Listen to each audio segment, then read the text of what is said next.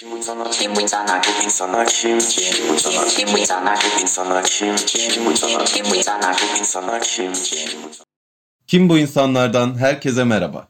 Üreten, anlatan, arayan, ilham veren insanları görünür kılan ve onlara alan yaratan programımız başlıyor.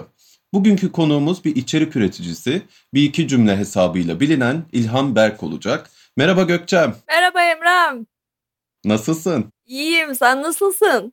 İyiyim. onuncu programımızı kaydediyoruz. Evet ya, inanılır gibi değil. Şu an Apple Podcast'te de Spotify listesinde de en çok dinlenen programlar arasına girdik ikinci ayımızın sonunda. Çok şükür.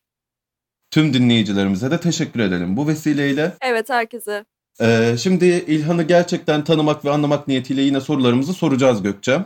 Evet. Birbirimizden habersiz sorularımızı hazırladık. Eğer Gökçe'nin listesinde benim sorularımdan, benim listemde Gökçe'nin sorularından biri varsa bu soruyu konuğa sorma hakkını da kaybetmiş olacağız. Hemen dönelim. İlhan Berk kimdir Gökçe? Emre'cim, İlhan bin dokuz yüz doksan altı yılının on dört Mayıs'ında Konya'da doğdu. Liseye kadar Konya'da okudu. Fen Lisesi kazanarak ailesinden ayrı bir şehirde okurken internetle ilgilenmeye başladı ve ilk ekonomik özgürlüğünü lise ikide kurduğu magazin sitesiyle sağladı. Bilgilerini WordPress, H T M L, marketing ve content management alanlarında daha da geliştirerek iki bin on dokuz yılının başında kendi digital marketing ajansını kurdu. Şu anda Bahçeşehir Üniversitesi Bilgisayar Mühendisliği okumakta. İki büyük ölçekli uluslararası şirkete pazarlama danışmanlığı yaparken aynı zamanda da Amerika'nın en büyük medya şirketlerinden olan Nexstar Media Group'ta kalite kontrol mühendisi pozisyonunda çalışmakta. İlhan aynı zamanda bir iki cümle oluşumunda kendi hayatının yansımalarını yine kendinden alıntı yaparak paylaşıyor. İnsan duygularını ortak paydaya alan bu harika oluşum benzerliği kanıtlamaya ve sınırlarını genişletmeye devam ediyor. Maşallahdır İlhan Berk'i bize, daha ne olsun? Daha ne olsun gerçekten. Bir de okulundan mezun oldu mu tamamdır. Tamamdır. İlhan hoş geldin. Hoş bulduk. Nasılsınız? İyiyiz, teşekkür ederiz. Çok iyiyiz. Sen nasılsın? Bu soruyu uzun mu cevaplamalıyım yoksa kısa mı cevaplamalıyım? İçten, yürekten böyle. İçten cevaplamak gerekirse e, yani iyiyim diyebilirim. Ama o kadar yoğunum ki iyi olup olmadığıma tam olarak karar veremeyecek bir seviyedeyim. Öyle boşluk olarak baktığımızda iyiyim diyebilirim. Kötü bir şey yok yani. İyi, süper. Süper. İlhan, şimdi programa başlamadan önce her konuğumuza yaptığımız gibi ısınma amaçlı on hızlı soru soracağız sana. Tamamdır. İki seçenekli sorulardan bir tanesini seçmeni isteyeceğiz. Hazırsan onunla başlayalım. Tamamdır. Şebnem Ferah mı, Özlem Tekin mi? Özlem Tekin. Çay mı, kahve mi? Çay. Beyin mi, kalp mi? Kalp. Kola mı, Fanta mı? Kola. Gece mi, gündüz mü? Gece. Sağ mı, sol mu? Sol. Futbol mu, basketbol mu? Futbol. Toprak mı, su mu? Su. YouTube mu, Instagram mı? Instagram. Hızlı sorular, İlhan Berk bitti. Woohoo! Şak şak şak şak şak. İlk aşamayı gayet e, tutarlı, düzgün, kazasız belasız atlattık. Atlattık İlhan. Tek şeyim e, futbol, basketbol kısmında oldu. Yani sadece futbolla ilgilendim. Futbol oynadım ama artık futbol duymak istemediğim için önce bir duraksadım şöyle. Hani hiçbirini seçmiyorum deyip tüm şeyi, formatı bozsam mı diye. Sonradan dedim bari futbol olarak devam edeyim. Ben de hep beyzbolla golf arasında kalıyorum. Kent soylu olduğum gayet için. Elegans. Ben de squash. Squash çok severim. O zaman ikinci etaba giriyoruz dostlar. Evet. Tamamdır. Dostlar, başlayalım. Gökçem, seninle başlayalım her zaman olduğu gibi. Evet. Buyurunuz. Şimdi İlhan, sana ilişkiler konusunda mutlaka bir soru sormam gerekiyordu. Çünkü senin gerek Instagram ve Twitter paylaşımlarında, gerek soru cevaplarında ve itiraf sessionlarında hep bir ortak payda var. Bu da ilişkiler ve genellikle de çarpık ve güvensiz ilişkiler. Belli ki, belli ki hem takipçi kitlenin hem de senin ilişkiler alanında bir derdi var. Buradan hareketle diyorum ki sana, günümüz kadın erkek ilişkilerine bakışın nedir? Bu soru bir. Yaşanan sorunların temelinde sence ne yatıyor? Soru iki. Ve bu e, sana verilen e, itiraflar sende ne gibi reaksiyonlara yol açıyor? Mesela ilişkilere bakış açını değiştiriyorlar mı? Seni daha güvensiz hissettiriyorlar mı? Yoksa böyle şeylerin oluyor olması senin için daha da no- normalleşiyor mu? Bu da soru üç. Tamamdır. Bunların e, hepsini ayrı ayrı değil, genel bir e, şeyde cevap vermek istiyorum. Peki. Şöyle, şimdi ilişki konusu zaten tüm dünyanın ilk oluştuğundan beri muhtemelen yaşadığı sıkıntılardan biridir. Günümüz ilişkilerinin e, sıkıntılı olup olmadığını söylemek aslında hani kimsenin haddine olmasa da herkes kendi düşüncesiyle cevap veriyor diye düşünürsek. Evet. Bence en büyük sıkıntısı şu. Türkiye genelinde insanlar e, cinselliği çok ulaşılamaz veya garip gördüğü için tüm e, ilişki temelini bence cinsellik üzerine kuruyor. Yani e, hoşlanmak veya beraber iyi vakit geçirmek veya başka bir şey geçirmek, birbirinden zevk almak kısmını sadece, e, ya sadece demeyeyim ama büyük bir çoğunlukla cinsellik kısmına yoğunlaştırıyor. Aha. En büyük sıkıntı bence insanların birbirini tanımadan bir şeye başlıyor olması. Aslında biz e, beraber e, takılmak, beraber güzel vakit geçirmek dediğimiz şeyi e, ilişki kafasına sokuyoruz. Bu da işte birazcık Türkiye'den kaynaklanıyor. E, erkekler diyor ki benim e, güzel vakit geçirdiğim birisi e, eğer sevgilim olmazsa başkasıyla da e, bunu yaşayabilir. O yüzden ben sevgilim olsun ki onu bir e, şeyime alayım. E, kollarımın altına aynen himayemi alayım ki başkası dokunamasın. Kadınlar da düşünüyor ki hani ilişki yaşamadan eğer bir şey yaşarsam veya bir şey yaşıyorsam bunu ilişkiye çevirmezsem kendimi çok daha kötü hissedeceğim, şöyle hissedeceğim, böyle hissedeceğim deyip çok küçük hoşlantıları veya çok küçük zaman geçirmeleri çok büyük bir şeymiş gibi görüp ilişkiye başlıyorlar. Buradaki en büyük sıkıntılardan biri bu bence. Ee, o yüzden de bence hem güven eksikliği hem ilişkilerin adam akıllı bir rayda gitmemesi üstüne, üstüne yani bunu herkesten özür dileyerek söylüyorum ama gerçekten... E, I Q seviyesi mi denir veya dünyaya bakış açısında bir düşüklük mü denir bilmiyorum. İnsanlarda bu çok fazla. Son soruya gelirsek de yani bu işte itiraf kısmıyla alakalı. Evet. Ya şey şaş- yani ilk yaptığımda çok fazla şaşırıyordum. Hani nasıl olabilir? Yani aldatmak bu kadar aslında normal bir şey değil ki. En çok gördüğüm şeylerden birisi de şu. E, atıyorum iki sevgili var. A ile B sevgili. C de birinin yakın arkadaşı. O A ile B'den işte karşı cins olanlar kimlerse veya aynı cins de olabilir artık bilmiyorum. E, sonrasında bir şeyler yaşıyorlar ve bu oran cidden çok fazla. Evet. Yani evet. Bu e, artık aldatılmak da değil. Bence bunun başka bir ismi olması lazım. Yani çünkü çift taraflı aldatılıyorsun. Birisi çok yakın arkadaşın, birisi eski sevgilin, anladın mı? Hani bu aldatılmak değil böyle... Aldatmaception tarzında falan bir şey olması lazım. Çünkü iki taraflı şey yapıyorsun ve e, sen iki tarafı birleştirip bir üçlü oluşturmuşken tek kalan kısım sen falan oluyorsun. Ya ilişki dediğimiz olay bir arkadaş ilişkisi de olabilir. E, bir sevgililik ilişkisi de olabilir. İlişkilerin işte boktanlığı aslında. Yani sadece aşk anlamında değil, arkadaşlık anlamında da ilişkiler çok saçma. Çünkü insanlar... Bir hafta okulda aa ne güzel işte yan yana oturduk birazcık işte dersten konuştuk hadi bir dışarı çıktık sigara içtik veya ders arasında beraber oturduk dediği insanlarla da birlikte bir anda çok müthiş bir bağ yakalamış gibi olabiliyorlar. Ondan sonrasında da işte bu bana şöyle bir şey yaptı, bu bana şöyle bir kazık attı, bilmem ne yaptı. Herkes birbirine çok fazla güveniyor demek istemiyorum aslında da. Her şey çok hızlı, e, hani şu an çok klişe konuşuyormuş gibi olacağım da her şey çok hızlı tüketiliyormuş muhabbeti. Arkadaşlıklar veya ilişkiler en hızlı tüketilmeyecek kategoride olması gerekenler çok bence haklısın. Ama onlar da öyle. O yüzden bu sıkıntı yaşanıyor bence. Çok haklısın. E, yani sendeki durum asla normalleşmiyor. Sen hala I Q seviyelerine bu e, aldatılma seption'lara takılı bir şekilde böyle kafayı yiyerek bunları okuyorsun diye anladım ben. Yani hem aynı zamanda böyle bir ortam olduğu için evet kafayı yiyorum, kötü hissediyorum veya insana niye böyle diyorum ama aynı zamanda da onlar çok ayrı bir yerdiler. Ben çok ayrı bir yerdeymişim gibi de görüyorum. Bu da herhalde benim kendi beynimin oradan korunma için uydurduğu bir model gibi bir şey diyebilirim. Anladım, ama artık sen şaşırmıyorum. Sen kendi güvenli bölgedesin. Anladım. Aynen. Teşekkür ediyorum. Güzel bir cevap oldu. Güzel de anlattın bence. Emre'deyiz. Peki. Ee, ben rotamızı biraz daha kariyere döndürerek başlamak istiyorum. Ee, İlhan Berk bir kalite kontrol mühendisi. Çok duyduğumuz evet. bir şey değil.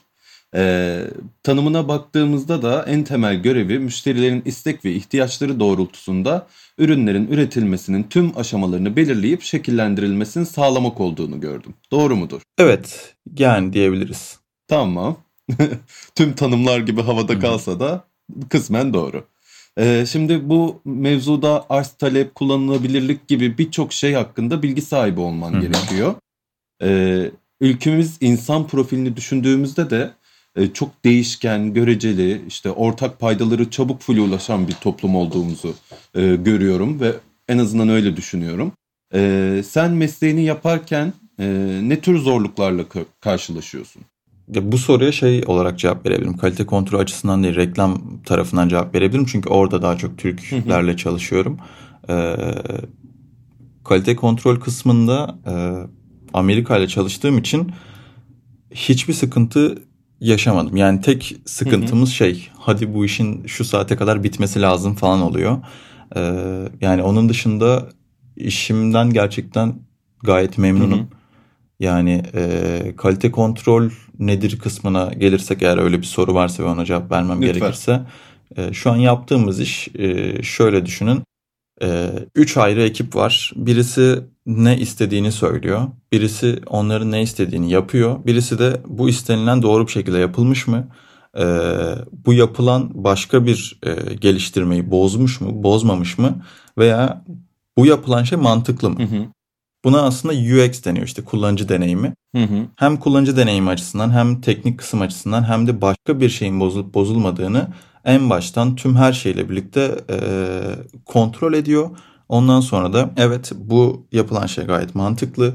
Bu yapılan şey daha önceki versiyonları veya başka bir çalışan teknik kısmı bozmamış ve kendisi de gayet iyi çalışıyor dedikten sonra onaya gönderiliyor. Hı hı. E, eğer ufak bir e, sıkıntı varsa o tekrardan kontrol ediliyor. Yoksa da e, production kısmına e, yani ürün olarak artık e, yayına hazır hale geliyor.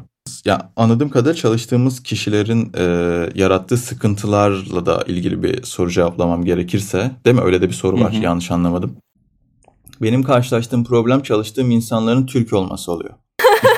En büyük problem bu. Çıktı kaçıralım. Bizim milletimizde garip bir hastalık var. Bir kere bilişim sektörüne hiçbir şekilde güvenleri yok. Yani bu yapılan internet siteleri, yapılan geliştirmeler, şunlar bunlar böyle şeymiş gibi düşünüyorlar. Hani bir tane tuş var, o tuşu o bilmiyor ama ben biliyorum, o tuşa basıyorum ve oluyormuş gibi düşünüyorlar. Hı hı. Ve o sadece tuşu bilmediği için buna para ödüyor. Ben de tuşa bastığım için para alıyormuşum gibi hissediyorlar. Ve bu yüzden tuşa basmanın maliyeti de ne kadar olur? iki Türk lirası gibi düşündükleri için öyle bir sorun yaşanıyor. Amerika tarafında öyle bir şey yok. Yani e, hani ben bugün kendimi kötü hissediyorum. Atıyorum ben geçenlerde e, bayağı çok ciddi bir panik atak e, yaşadım. Hı hı. Ve tek yazdığım e, şu an bende panik atak var. Yani şu an çalışmam zaten verimli değil. Kendimi kötü hissediyorum. Burada e, bırakıyorum dedim. O da tamam dedi, dikkat et kendine.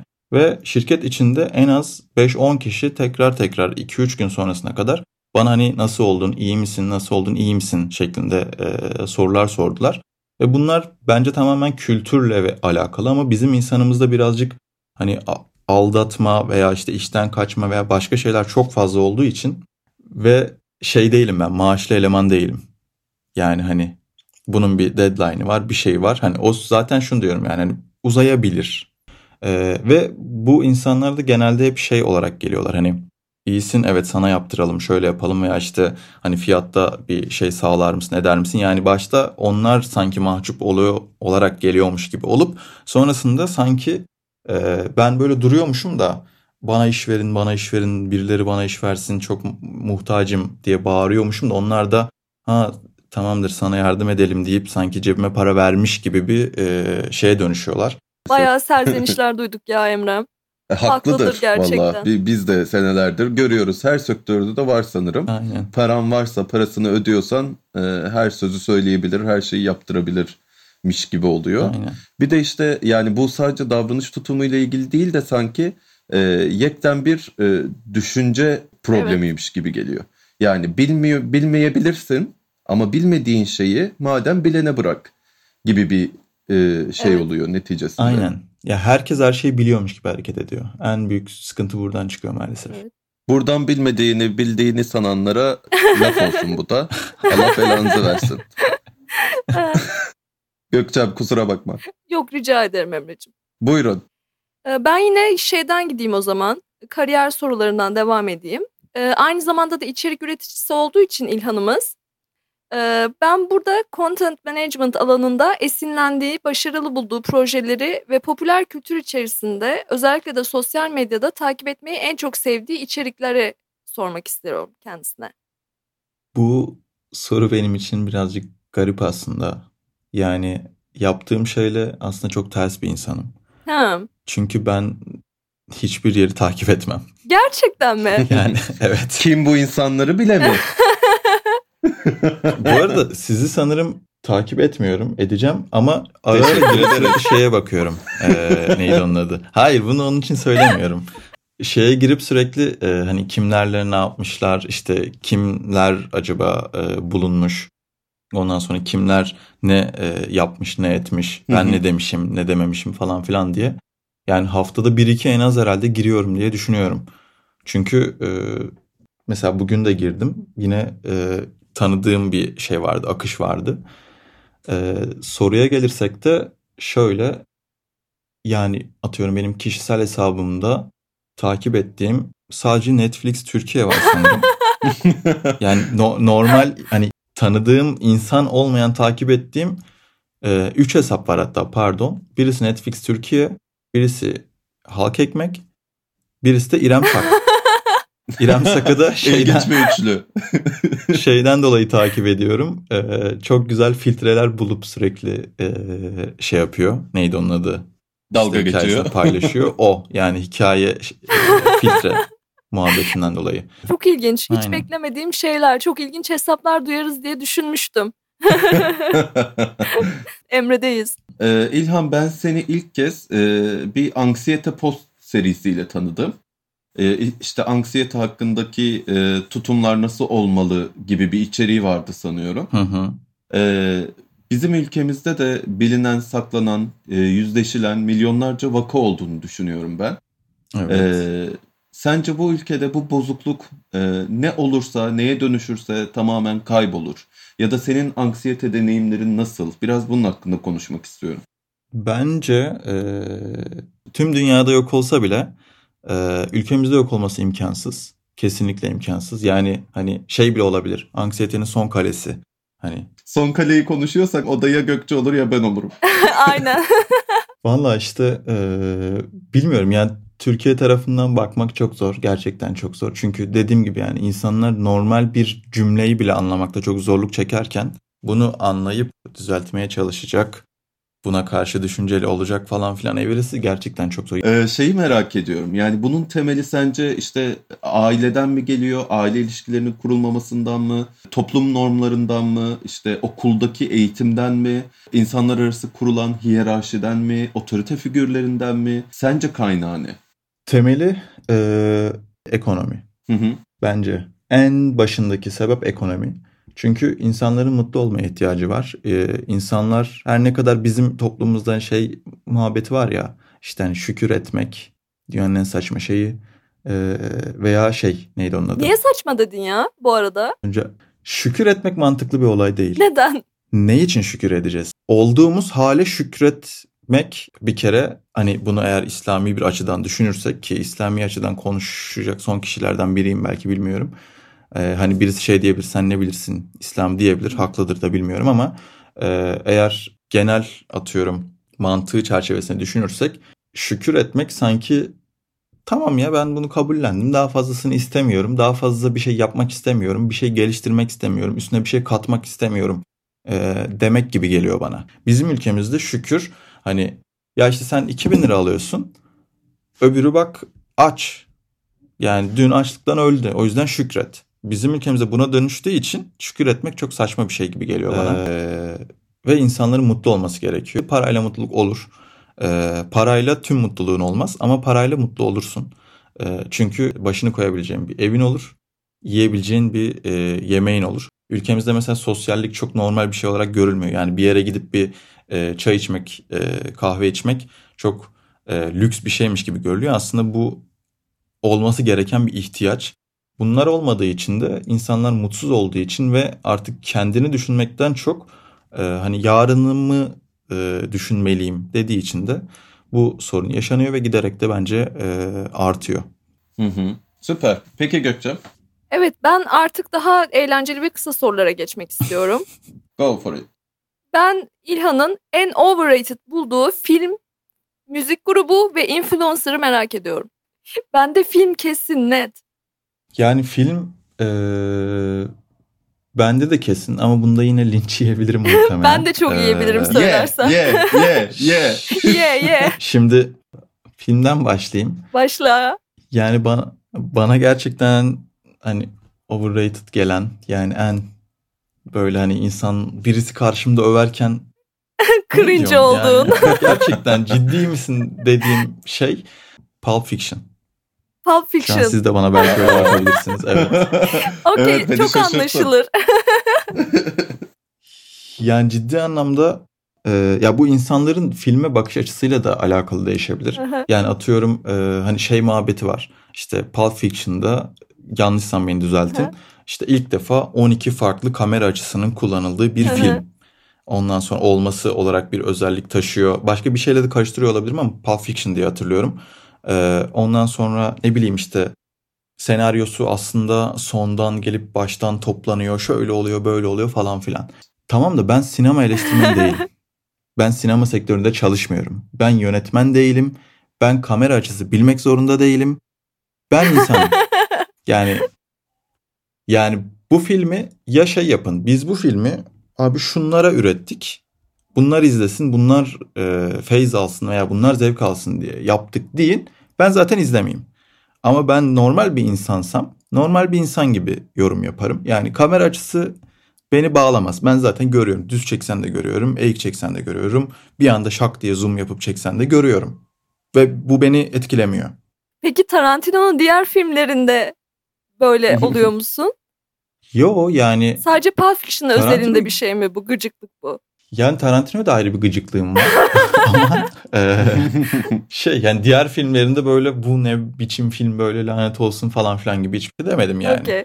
E, veya Tarantino adam değildir falan gibi bir şey demedim yani. Sadece Pulp Fiction ciddi anlamda. Ya yani mesela atıyorum hani e, Pulp Fiction'da e, dans sahnesi veya evet. işte sahnelerde seçilen e, müzikler ve bunların ikonikleşmesi falan filan var. Ya bak anlıyorum, bunlar sinema sektörü için çok önemli anlar olabilir, şu olabilir, bu olabilir ama dediğim gibi ben insanım.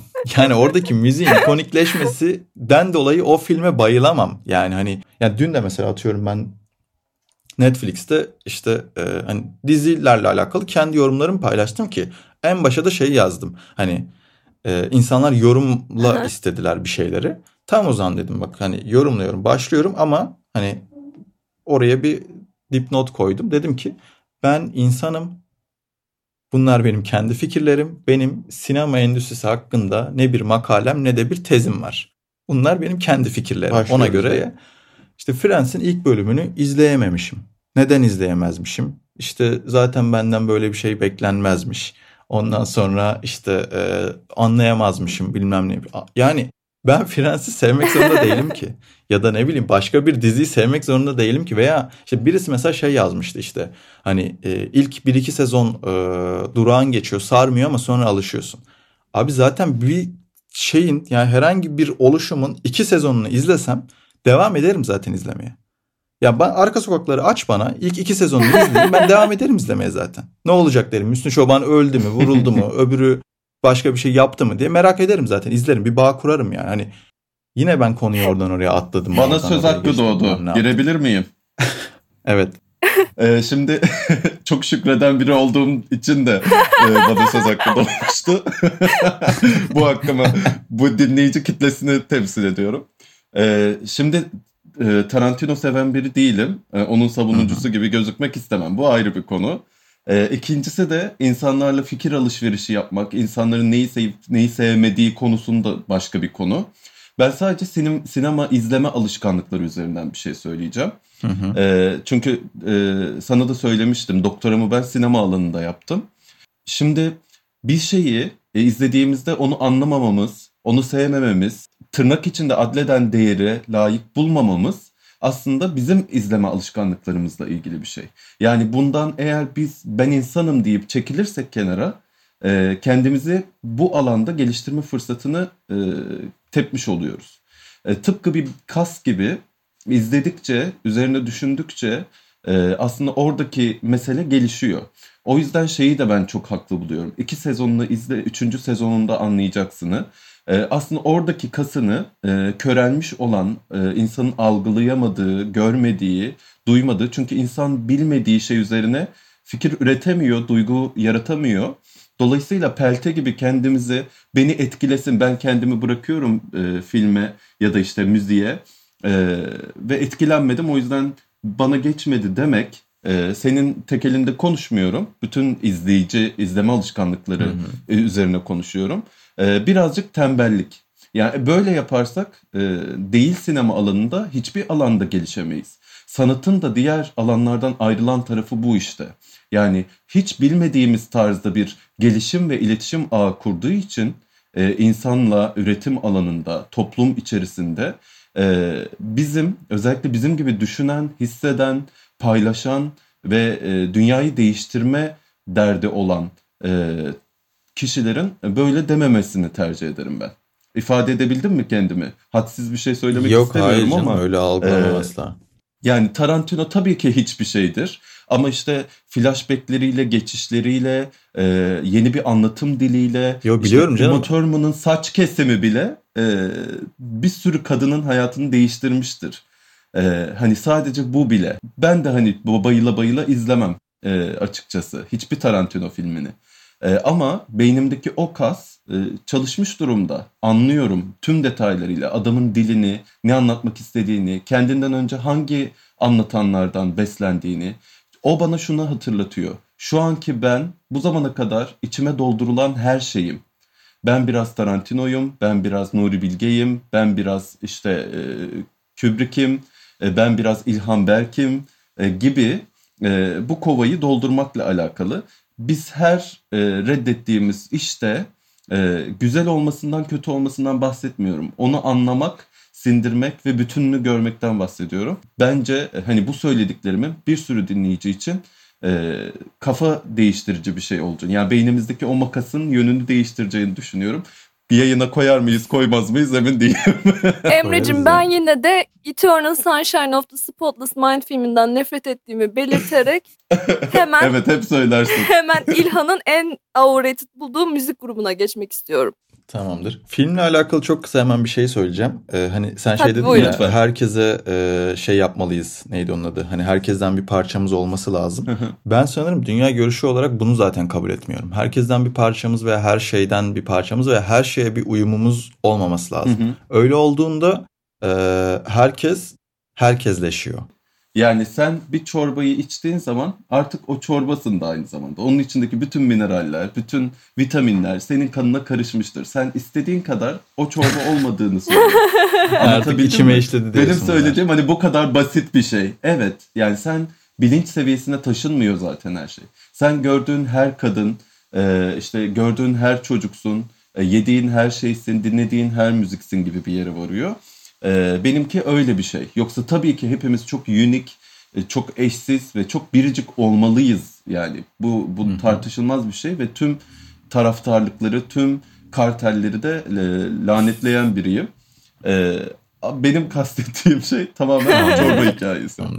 Müthiş bir örnekle. Aynen, güzel bir örnek. İyi toparladın.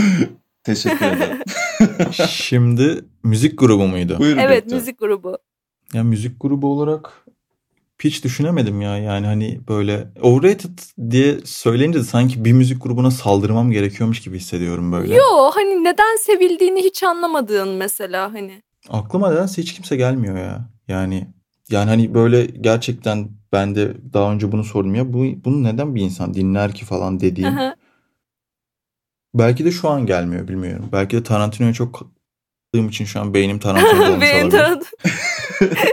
Ay lanet olsun. Evet, Emre yaptı. Emre çok didaktik bir damardan girdi. İnfluencer'ı düşünmeye başlayayım. Öyle de birisi. E, ya aslında hani bir kişi olarak değil de birçok kişi var mesela. Yani Ö, evet hani öyle de öyle de cevap ama, verebilirsin. Hani şu kategorideki herkes gibi falan. Yani mesela bazı insanlar var, görüyorum. Atıyorum yedi yüz bin sekiz yüz bin takipçisi var. Sunduğu hiçbir şey yok. Ya tabii şöyle bir şey var. Ben girip beş dakika görüyorum. Evet. Benim belki profilimi girip beş dakika görenler de bu ne? Hani bir şeyler yazmış falan diyordur. İlla ki hani uzun bir süre takip etmek gerekir ama en sanırım sinir olduğum şeyler e, Hani sadece kendini çeken, kendini videoya alan ve komik bir şeyler yaptığını düşünen evet. insanlar. Bazen gerçekten e, atıyorum birinin hikayesinde, yani birinin hikayesini çok fazla görmüyorum ama birinin hikayesinde bir mizah sayfasının bir şeyini görüyorum. Sonra onun profiline girerken orada hani bu mizah sayfalarının altına mavi evet. tikler yazıyorlar ya. İşte evet. kalp atıyorlar falan. Orada görüneyim de insanlar beni görsün evet. etkileşim artsın diye. Oradan oradan giderken böyle saçma saçma hesaplara zaten denk gelmemek imkansız. Çünkü mizah sayfasının altına neden mavi kalp atarsın yani. Ee, neyse. Oradan o hesapları düşünce atıyorum bir virgül iki milyon takipçisi var. İşte e, video çekiyor ve videoda konuşarak komik bir şeyler söylüyor. Ve komik değil. Yani hani değil. Yani nasıl diyeyim? Ya şöyle atıyorum videonun başında diyor ki işte... Koronada işte A V M bilmem ne. Orada zaten aklıma o bir ay boyunca korona ve A V M kelimesiyle ilgili Twitter'da yapılmış mizah veya ben ne yapabilirim, ne edebilirim diye düşündüğümde ondan sonraki on saniyede o espriye bağlarken zaten o espriyi anlamış oluyorum.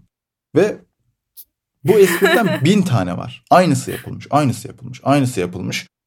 Anlamıyorum. Bunu atıyorum televizyonda da yapıyorlar. Başka yerde de yapıyorlar. Zaten atıyorum şey şeye de çok kılım demek birazcık belki şey olabilir ama çok güzel bunlar için. Yani tek yaptıkları anladığım kadarıyla şey sosyal medyadaki video geyiklerini skece dönüştürmek. Hani önüne bir şeyler yazalım, arkasına bir şeyler yazalım. Ana esprimiz işte incinmişsin dedi. Tamam komik. Zaten olan şeyi yapıyorsun. Yani şey, senin şu an e, Instagram'daki bir milyon takipçili Twitter'dan S S alıp paylaşan Ee, mizah sayfasından ne farkın kaldı ki koca skeçte, on dakikalık skeçte onu yapıyorsun zaten. Sanırım o e, onlara influencer deniyor mu bilmiyorum ya. Artık onlara çok fazla şey. Aklıma hiç gelmedi ya. Yani çok işte bilmiyorum. Dediğim gibi ben takip etmediğim için kimseyi. Peki. Bilmiyorum yani hiç. Müzik grubu da söyleyemedin. Sorum gitti vallahi gümbürtüye, güzelim soru. Müzik grubu bilmiyorum aslında şu an böyle şeyler söyleyip birilerine böyle hani çok şeysin falan filan demek şey olabilirdi ama hiç aklıma gelmiyor ya müzik grubu. Sonuna doğru belki düşünürsem orada araya girip aha İyi, müzik tamam, grubu orada artık falan deyip girelim. Tamam anlaştık. Emre sendeyiz. Peki e, İlhan ben şöyle bir soru sormak istiyorum. E, seni biraz araştırdığımda e, evden çok erken ayrıldığını ve yurtta eğitim gördüğünü, yani yurtta kalarak eğitim gördüğünü öğrendim. Evet. Ee, ben çocukluğumdan beri çok özenmişimdir ee, yatılı okulda büyümeye. Ee, şimdi karşıma biri çıkmışken sorayım diyorum. Bu durum sosyal kişiliğini Hı-hı. nasıl etkiledi, senden neler aldı ya da neler kattı? Ee, atıyorum böyle çok kıymetli, eğlenceli anıların var mı? Biraz bana bundan bahsetmeni isteyeceğim. Şöyle söyleyeyim. E, hayatımın en çok bana bir şey katan ve en çok eğlendiğim dört yılı olabilir. Hı hı. Lisede ee, mi İlhan? Neden gittiğimden başlayayım mı? Aynen lisede. Neden böyle bir şey istedim? Yani ailem Aha. beni göndermedi. Hı hı. Ben e, gitmek istedim. Benim annem de babam da öğretmen. Hı hı. E, ve haliyle e, annem of. aynı zamanda benim fen bilgisi öğretmenimdi. E, aynı aynı okuldaydık yani. E, öyle olunca atıyorum hani bunu kesinlikle şey için söylememiştim. Ben süperim falan filan gibi demek için demiyorum ama atıyorum altıncı sınıfa kadar hani tüm notları işte doksan beşin altında olmayan işte sürekli beş beş beş sürekli işte şu şu şu hı hı. falan filan giden bir insan olduğunuzda sizden çok anlamsız bir e, anlamsız değil aslında anlamlı ama o yaşta kaldıramayacağınız bir beklenti oluşuyor. Hı hı. altıncı sınıfta S B S'ye girdiğimde bilmiyorum sizin zamanınızda var mıydı? İşte doksan dakika süresi vardı ve ilk kırk beş dakikadan sonra da çıkabiliyordunuz. Hı hı. Ben sınavı gördüğümde gülmeye başladım. Hoca uyardı beni ne yapıyorsun falan filan diye. Ama ciddi anlamda e, çok garip bir sınavdı. Yani yanlış hatırlamıyorsam sınavı otuz dakikada falan bitirdim. Ve hani şey de değilim bu arada hani böyle altıncı sınıfta işte dershaneye gidiyorum. İşte deneme sınavlarında işte birinciliklere koşan işte adından söz ettiren şunu yapan falan hani tamam işte ilk sınıftayım ama ilk sınıfın ortalarındayım. İşte deneme sınavlarında full çekmişliğim yok. Başka bir şey yapmışlığım yok. Yani parlayan bir yıldız değilim. Normal iyi bir öğrenciyim. Sen tercih etmediğin sınavı... için. Bel- belki de bilmiyorum. Ee, sınavı otuz dakikada bitirdim. Verdim kağıdı çıkıyorum. Hoca dedi ki işte on beş dakikan daha var. İşte kontrol et şunu yap bunu yap falan filan. Ben de işte işaretlediğim şeyleri... E- seçenekleri işte A, B, C diye dolduruyorsunuz ya yuvarlakları. Onları e, kontrol ediyorum. Üç defa falan kontrol ettim artık zaman geçsin diye. Ee, soru sayısı da az zaten, hızlı hızlı kontrol ediyorsun. Bir de şey falan yapıyorum ben işte. Abap, dacac falan filan gibi hızlı hızlı bakıyorum. Böyle anlamsız kendi kendime challenge'a falan giriyorum. Ben artık üçüncüyü de kontrol ettim. Hala sürem var. Sonra aklıma şey geldi. Yani aslında bir çocuğun o yaşta bunu biliyor olması bile bence çok saçmayken. S B S'de şöyle bir olay vardı. Eğer okul puanınız, yani okuldaki not ortalamanız, hı hı, sınavdan fazlaysa sınav puanınız yükseliyordu. Genelde de herkes, hı hı, okulda daha rahat puan alabildiği için, sınavda daha kötü aldığı için S B S'nin okul puanıyla yükselten bir sınav olduğunu düşünüyor. Evet. Ama aynı zamanda S B S e, eğer sınav puanınız okul puanınızdan yüksekse puanınızı düşüren de bir sınav. Yani sen daha iyisini yapıyorsun ama diyor ki okul puanın senin az olduğu için ben bunu dengelemem lazım, senin puanından alıyorum diyen bir e, şeydi. E, işte son kaç dakika kaldı bilmiyorum, aklıma bu geldi. Okul birincisinin puanı hiçbir şekilde düşmüyor ne olursa olsun. Ben de okul ikincisiydim. Not ortalamam da doksan iki idi. Ee, şimdi dedim ki ben bu soruların hepsini doğru yaptım. Biliyorum, eminim yani. Şeyi hesaplıyorum, hani matematikten bir boş yaparsam atıyorum beş yüzden dört yüz doksan kaça düşer? dört yüz doksan kaçla benim doksan ikinin ortalamasını alıyorum. Kaç puan düşer veya acaba arttırabilir miyim falan, bunları hesaplıyorum. İşte matematikten bir soru yanlış, bir soru boş, bu kadar puan götürtür. İşte ya şu soru biraz daha zor, işte bunun standart sapması şöyledir falan gibi. Ya düşün bak, on iki yaşındayım. Neden böyle bir şey düşünüyorsun? Ne derdin var senin böyle bir şeyle? Yap geç. Sonra bayağı hesapladım, hesapladım, hesapladım. En son şeyi belirledim. Sosyalden on üçüncü soru. Şey sorusuydu işte, Erzurum'da bir fabrika kuruluyor. Bu işte istihdam sağlar, şunu yapar, bunu yapar gibi bir soruydu. Bunu yanlış yaptım. Onu yanlış yaptığında da hesabıma göre işte puanım dört yüz doksan altıya düşüyor. Okul puanıyla da birlikte dört yüz doksan beşe düşüyor. Bunu hesapladım. Neyse. Sınavdan çıktım. Annem işte beni geri içeri sokmaya çalışıyor. Hocam ne olur alın, bu işte erken çıkmış bilmem ne yapmış falan filan. Diyorum ki ya çıktım erken de biliyorum bir yanlışım var. Beni bir salın ya. Sosyal on üçüncü soru, o kadar. Ben eve gittim, sonra oyun oynamaya başladım. Ondan sonra bir ay sonra işte sınav açıklandı. Sosyal bilgiler on üçüncü soru. Puanımı hesaplamışım ya. dört yüz doksan altıdan dört yüz doksan beşe düşüyor diye hesaplamışım. Puanım gerçekten dört yüz doksan altıdan dört yüz doksan beşe düşüyor. Şimdi sen bunu yaparsan ailende Galatasaray liseleri, yok yurt dışılar, yok şunlar bunlar bakmaya başlıyor. Kendi kendine anlamsız bir şey almış oluyorsun. Sonrasında ben yedinci sınıfta bayağı kötü bir şey yaptım. Orada işte sekizinci sınıfın başlangıcına kadar, yani yedinci sınıfın yazından sekizinci sınıfın başlangıcına kadar ben gördüğüm baskı veya şeyle birlikte strese dayalı cilt hastalığım ortaya çıktı. Benim ah e, ya. saçımın önü beyaz benim. Yani normalde işte bir beyaz boya falan filan da vardı da saçımın önü beyaz. Belki burada da görüyorsunuzdur, profilimde bir beyaz e, şey var. Evet. Fotoğrafında. Evet, çok güzel. Evet. O doğal. Gerçekten boya değil mi? mi? Evet. Aa. Çok güzel. Yani, Aa, ne güzel e, olmuş. E, işte deride e, oluşan pigment eksikliğine sebep oluyor o stresin yarattığı şey ve oradaki tüm saç tamamen beyaz Vay çıkıyor. Be. Sakalımda da böyle bazı iki üç tel var. İşte, Oo, çok ilginç bir aynen, hikaye. E, işte bunun tüm asıl konuya gelmek gerekirse e, lise. Ya boş ver, saçından bak. O tüm bu baskılar, o üç yıl işte saçımın beyazlamasına kadar giden süreç falan filan derken dedim ki ben artık ben bu evde daha fazla kalamam.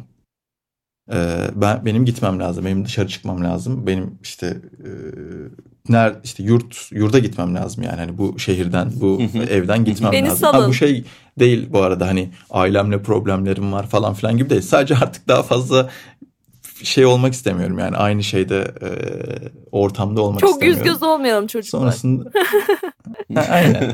Ondan sonra işte liseye gittim. E, lise bana ne kattı? Lise bana e, yani çocukluk arkadaşlarım dışında e, çok iyi güvenebileceğim dostlar kattı ve ciddi anlamda hani bilmiyorum olgunlaşma süreci olarak, çünkü bir ton insan tanıyorsun. iki yüz kişi var yurtta. Hı hı. Bunun büyüğü, küçüğü, şucusu, bucusu, tabii, tabii. şöylesi, böylesi, bilmem nesi. Aynı zamanda işte bunun çamaşır yıkamasıydı, yemek yemesiydi, ekonomini kontrol etmeye çalışmasıydı. Bir ton şey sağladı.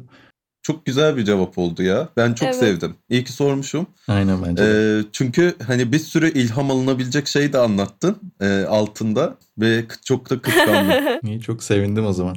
Evet Gökçem. İlhan, kendinle en çok gurur duyduğun bir anını bizimle paylaşır mısın? Kendimle çok gurur duyduğum bir an. İki tane soru var böyle. Çok utandığım bir an ve çok gurur duyduğum bir an. Bu soruyu nedense alakasız alakasız düşünüyorum.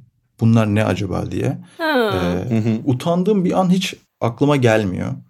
Hani bu yine şey değil bu arada. Hiç utandığım bir an yaşamadım ben. Süper bir insanım değil kesinlikle. Ya bu soruyu ben sormadım zaten. Ha, yok yok biliyorum. Bu şey kendi içimde e, şey yapıyorum neydi onun adı e, verdiğim şeylerden birisi. Anladım anladım güzelmiş ama düşünmesi zevkli bir konu. Aynen hiç ya öyle bir şeyim nedense gelmiyor. Gurur duyduğum bir anda sanki bununla eşdeğermiş gibi hani zaten her şey olağan sürecindeymiş de neyden gurur duyacakmışım gibi hissediyorum ama son zamanda yaşadığım şey vardı. Ben on senedir neredeyse kendi işimi yapıp atıyorum paramı kazanıyorum ediyorum bilmem ne yapıyorum ama bu insanlarda veya bilmiyorum belki de Anadolu tarafında şey olarak görülmüyor. Maaşlı bir işmiş gibi görülmüyor. Bundan iki sene önce neredeyse kendi şirketimi kurdum. Yani bir yerlerin işini yapıyorum işte e, Avustralya'ya, Gana'ya, şuraya buraya reklam e, şey düzenleyip reklamlar çıkılıyor. Şunlar yapılıyor, bunlar yapılıyor. Bu e, atıyorum Amerika işine girdikten sonra fark ettiğim bir şey var. İnsanların bakış açısı değişti. Yani önceden sanki şey gibiydi hani ya işte ekmeğimizin peşindeyiz. Nereden iş olursa kovalıyoruz falan. Öyle bir şey hiç olmamasına rağmen yani düzenli çalıştığım iki üç müşterim olmasına rağmen Hı. yine öyle görülüyordu. Hani sanki freelance bir iş yapıyormuşum veya hani şeymiş gibi hiçbir baltaya sap olamamışım da buradan bir şey yapmaya çalışıyormuşum gibi görülüyormuş gibi hissediyordum. Ama buraya girdikten sonra şimdi hem Amerika hem işte dolar hem işte maaşlı bir iş. Şeyi hissedebiliyorsunuz. Konuşmanın farklılaştığını artık. Yani evet. hani bir çocuk edasıyla e, hani ne yapıyorsun ya nasıl evet. gidiyor falan filan değil de e işte nasıl gidiyor hayat ya işte alıştın mı bilmem hani evet. ton değişiyor. Bunu bu gururlanacak bir şey mi onu da bilmiyorum aslında. Çünkü insanların bir şeyden dolayı değişmesi ya zorunda kalıyoruz farklı ama maalesef. E, şey gibi bilmiyorum bu beni iyi hissettirmişti yani. Emre sendeyiz. İnsan evladının sıfatları olan zaafı diyorum ve evet, aynen öyle. e, bir sonraki soruma geçiyorum ve son soruma geçiyorum. İlhan, e, seni tanıdıkça e, hayatındaki maddi manevi şeyleri seçme aşamasında değil de organize etmekte güçlük çektiğini fark ediyorum. Biraz böyle dikkati dağınık bir çocuk gibisin.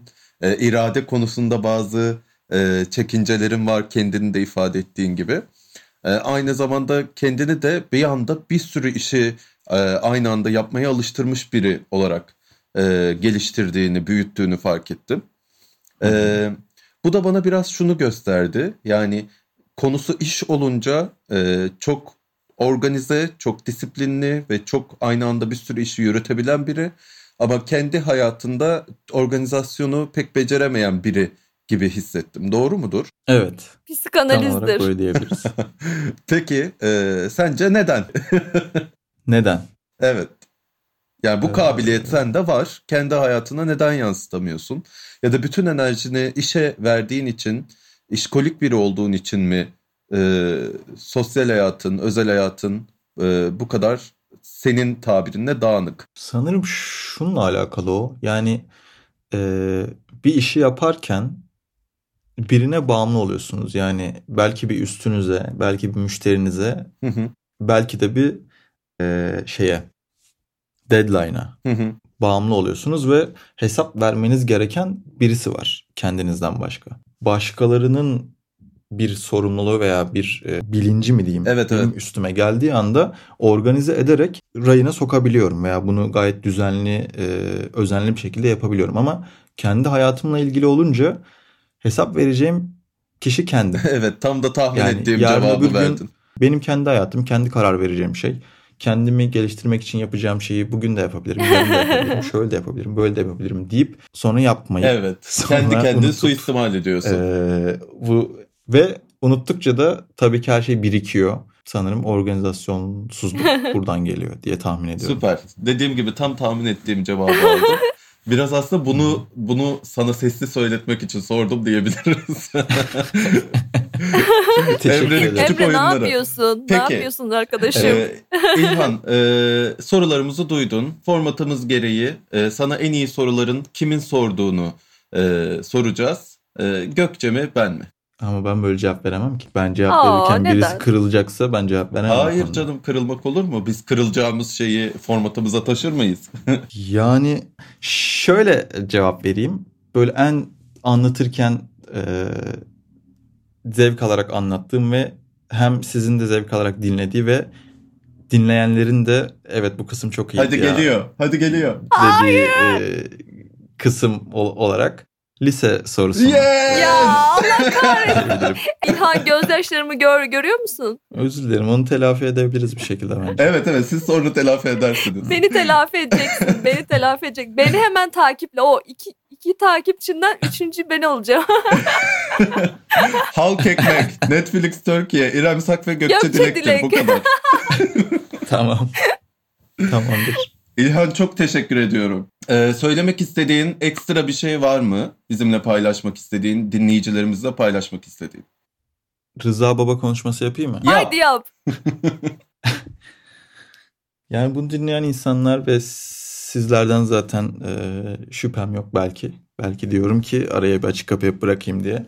İyi niyetli olmayı e, hiçbir zaman bırakmayın. İnsanları kırmayın, iyi niyetli olun. Daha iyi düşünmeye çalışın. Şöyle bir örnek vermem gerekirse, yolda giderken birisi omzunuza çarptığında ne kadar kaba bir insan diye değil de belki kötü bir şey yaşadığını düşünüp ben de üstüne kötülük eklemeyeyim diye düşünerek hayatınıza devam ederseniz çok daha güzel bir dünya yaratabilirsiniz. İlhan, oh, çiçek İlhan, gibi oldu. İlhan, mis gibi koktun be, mis gibi koktun. Aynen, bahar gelmiştir, podcastimize bahar gelmiştir.